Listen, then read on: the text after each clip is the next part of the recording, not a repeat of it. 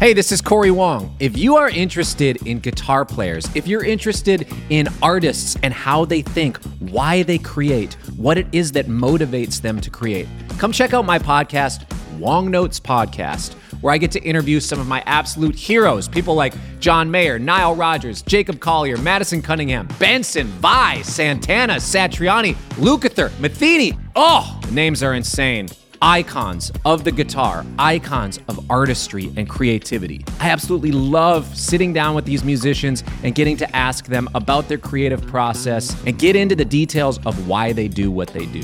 Check it out, Wong Notes. Listen now wherever you get podcasts.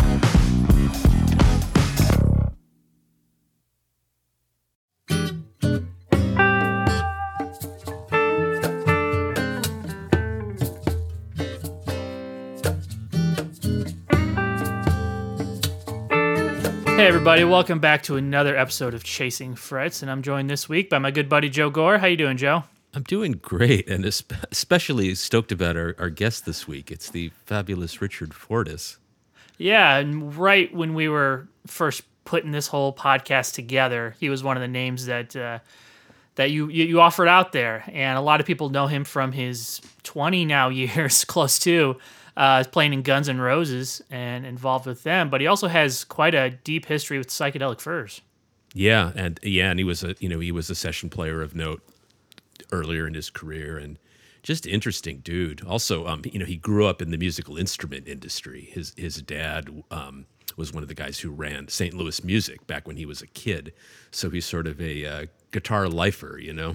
Mm-hmm and played violin as a kid, did the Suzuki thing and the, and the whole deal. Cello so, too. Don't you hate him? He's he's he's the, he's the sweetest, most down to earth guy in the world, and as you'll see, he's just a, he's just a delight. Yeah. So today's episode, we're going to talk about. Uh, he produced the new psychedelic furs record, which just came out like a couple days ago. Yeah, and we're going to talk about his history with with that band, which goes back until like he was like 15 or 16. You know, is when he first uh, started even opening for them as he tells the story. And he also gives some backstory on how the Guns N' Roses gig came together. Yeah, he's very he's very forthcoming about the Guns N' Roses situation. It's um there's some really um interesting little tidbits you'll pick up as you listen. Yeah, so we're gonna hit that episode today, and we're gonna have Richard back all the rest of this week. So let's jump right to our conversation with Richard Fortus.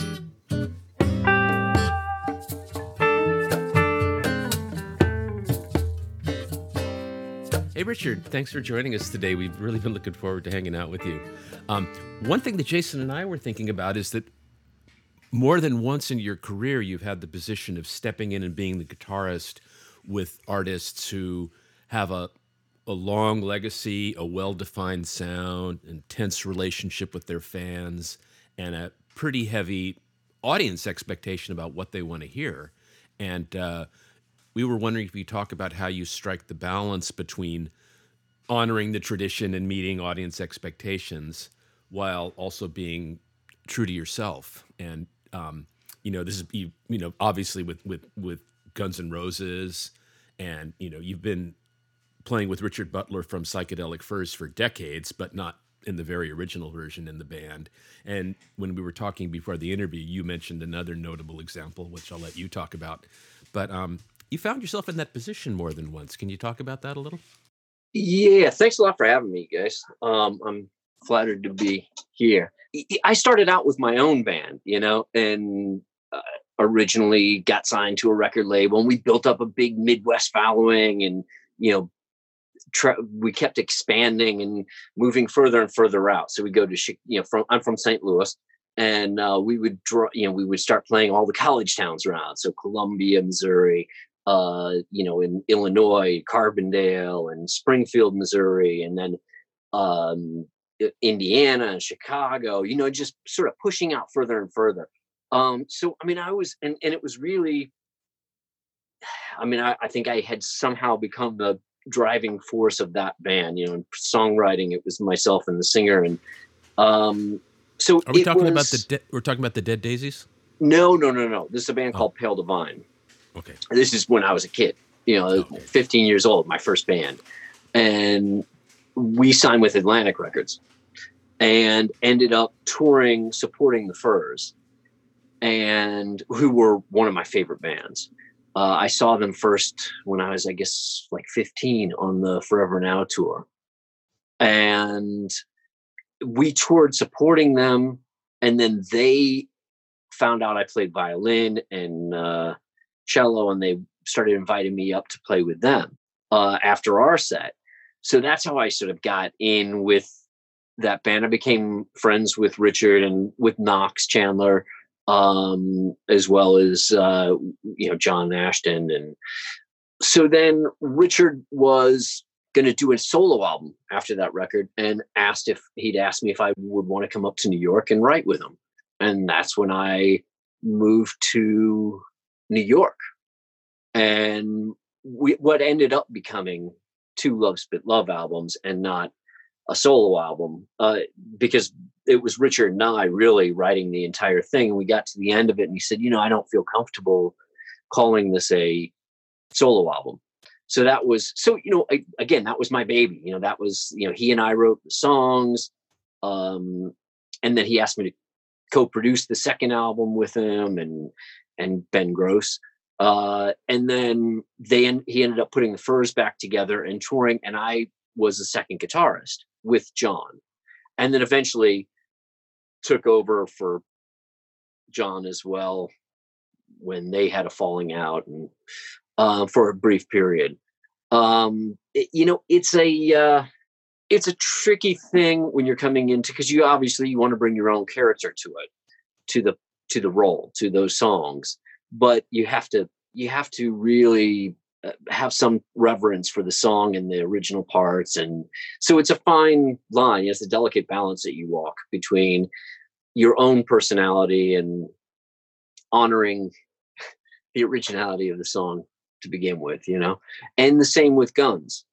Uh you know coming into especially with guns because fans are so attached to the appetite album this so it's there's not a lot of room for bringing your own thing but uh it really has since especially since slash has come back there's a lot of there's a lot more openness and room for us to for me to inject myself in and uh but we i was mentioning before that the biggest the hardest biggest um honor for me to was when i was asked to join thin lizzy because that was a band that i grew up listening to and was very important to me and really helped develop my ideals of what the perfect rock guitar tone was and you know it, it all sort of i was very uh, indebted to them. And uh, it, it, was a great thrill to be able to play guitar harmonies with scott gorham you know?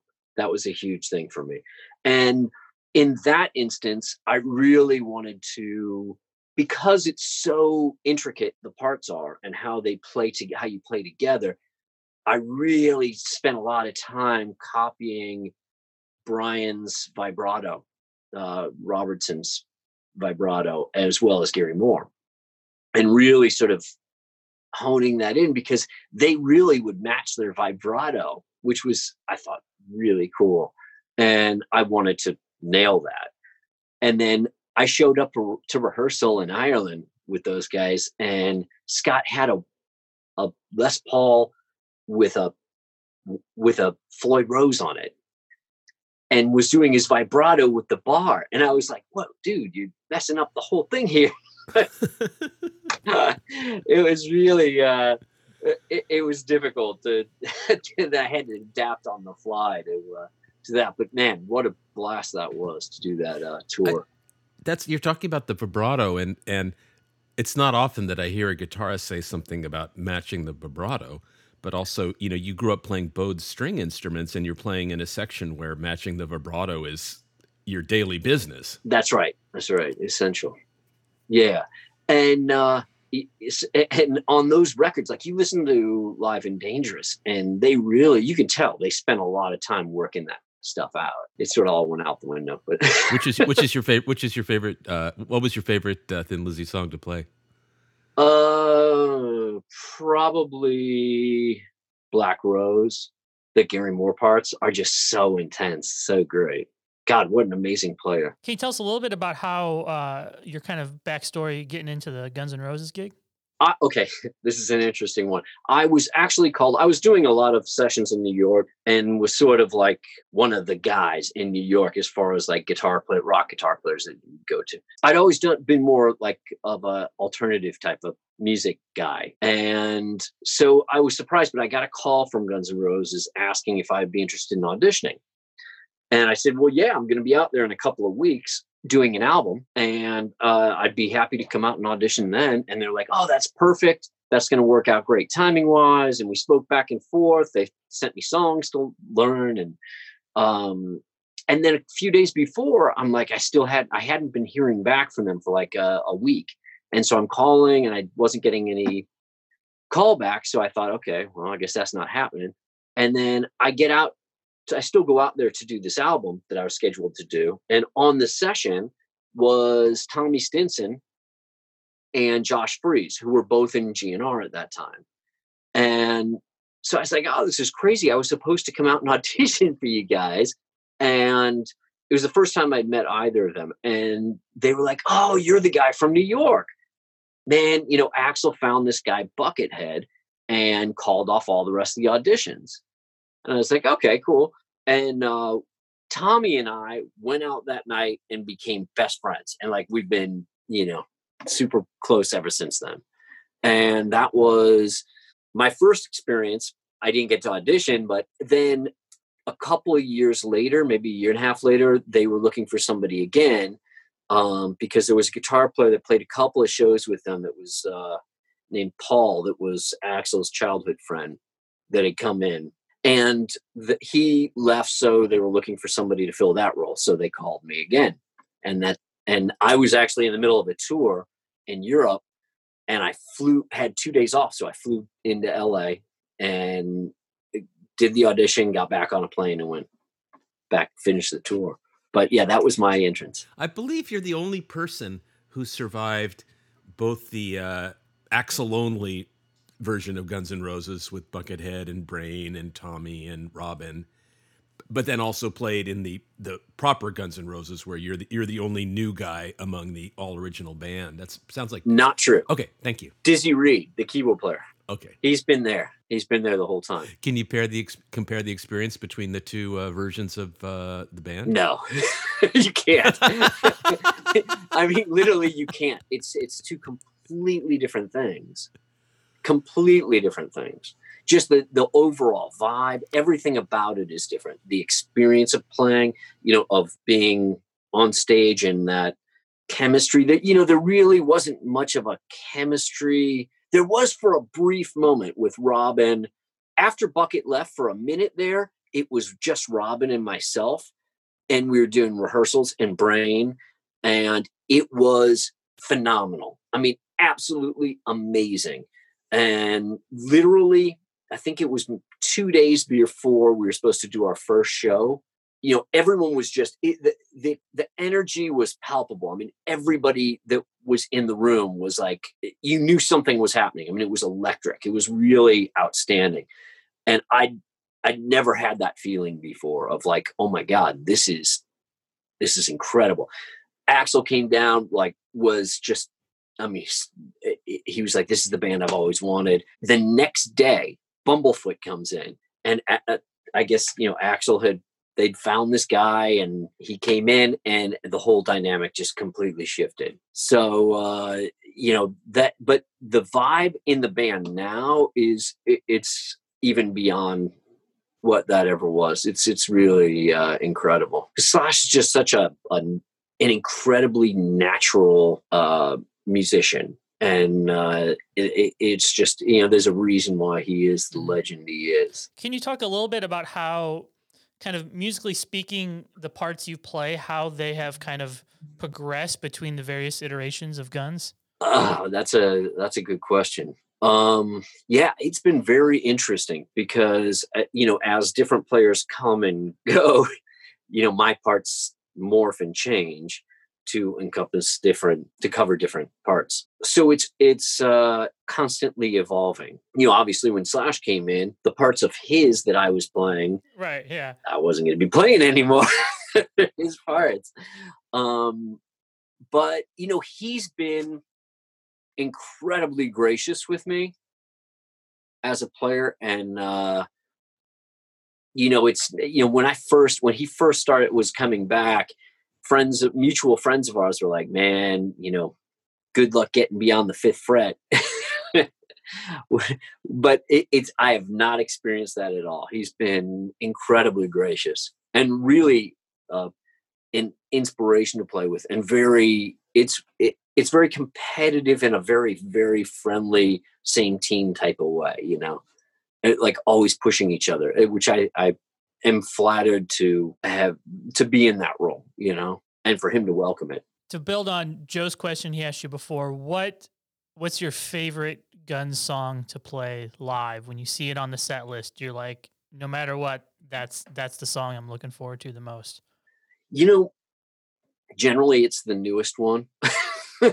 Like newest newest to the set list or newest newly created? Newest to the yeah. to the set list yeah. You know to us consistently you know we did slash and i did this duet for a long time while they would get the piano in place to do november rain.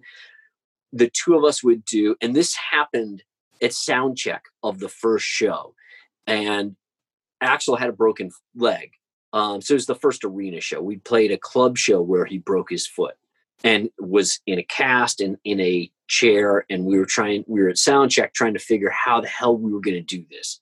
Like how we were going to pull this off with our front man now in a chair you know how we were going to pull this off and the question of okay how do we get the piano up and this is going to take time because then we got to wheel him out to the piano and at that point he's like you guys got to do something while we get this all in place.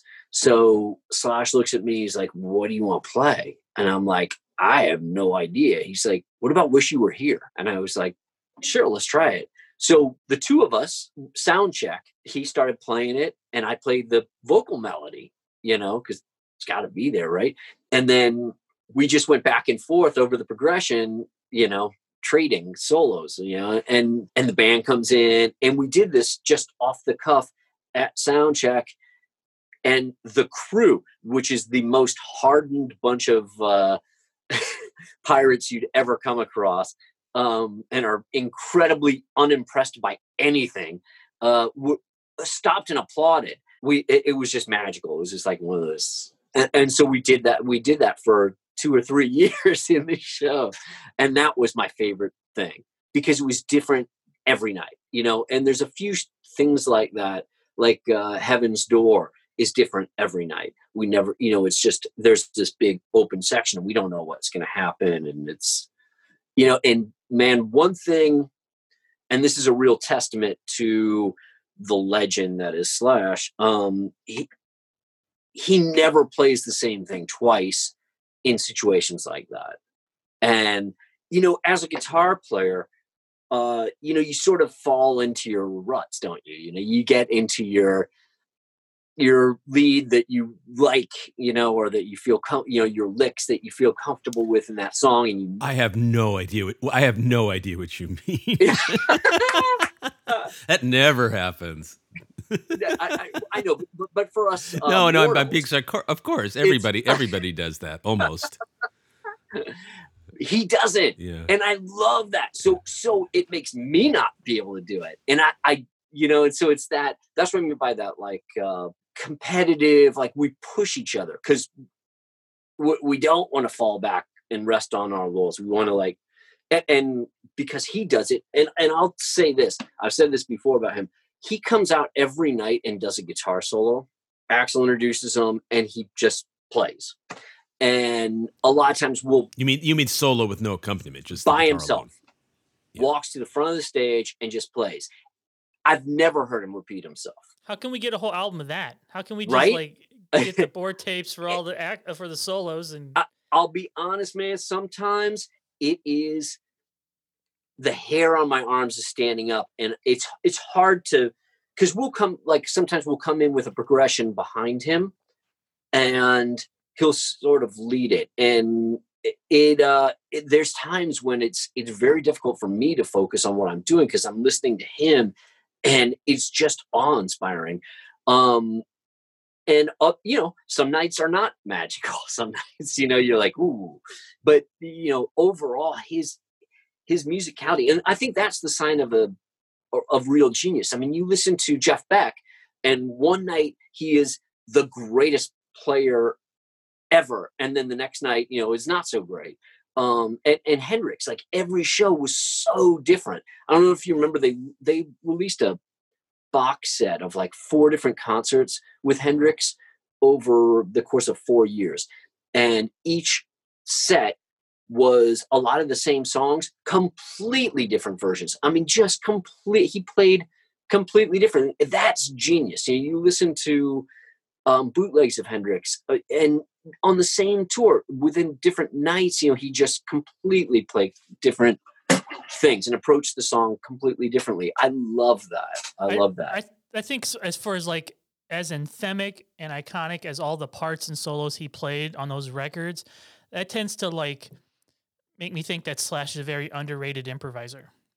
It, absolutely. You know? Because absolutely that kind of output you only really see like when yourself when you're seeing him night after night after night after night and seeing him constantly creating when you know, a huge number of his fans are so ingrained and have those albums just memorized in their head. You and know? you know what? He he can't improvise the solo to Sweet Child. Right. Right. You know, because when we play South America, every person, eh, 80,000 people are singing the guitar solo. I, I mean, you know, so you can't improvise that. But, you know, there are sections when he does. That's not the time to break out the whole tone scale. Exactly. Did you clue you in on the whole thing? That's not. yeah, yeah, yeah. That's not the time to experiment. When, but, we were, uh, when um, for for people listening, when when when Jason and Richard and I were prepping for this interview via messages, uh, uh, Richard said the topics could include uh, when to use uh, the whole tone scale in rock and roll, and I'll I'll let you give your own answer. I, I told Joe never. The answer is never. You never use them but I was joking, of course. I I'm I lo- I rely on that scale heavily. Not not really. No. All right. So to wrap up uh, this episode, Richard, uh, if you were, it seems like a lot of your, uh, especially your childhood heroes in Thin Lizzy, you know, come to fruition where you're actually playing the band and trading solos with this with uh, with uh, with Scott. What band if you were to like put it out there into the world and it's gonna it's gonna come together someday what band would you want to go on tour with and play guitar solos in? Oh oh uh ron wood. Oh there you go. That's a good one. But i don't want him to die. No. you know it's funny because i got a call um, from rod stewart years ago and uh, i was like are you kidding me? Would I want to play with Rod Stewart? Of course I would. Rod's going to play rock and roll again. And they're like, well, you know, we do play some rock stuff. And uh, this was Chuck Kentis the musical director. And uh, he's like, but, you know, then we put on tuxedos and we do the standard stuff. And I was like, oh, oh well, why are you calling me? he's like, well, you can do that. And I'm like, I can, but I mean, that I don't know that. Yeah, I was so excited to play Faces stuff. Oh, oh. god. That would have been killer. Cool. That would be yeah. that would be the, yeah. the, gig. All right. Well, Richard's going to join us uh, the rest of this week. We have a couple more fun topics uh, coming up this week. So thanks again, Richard, and we'll see you guys later this week. Yeah. Thank you so much for having me.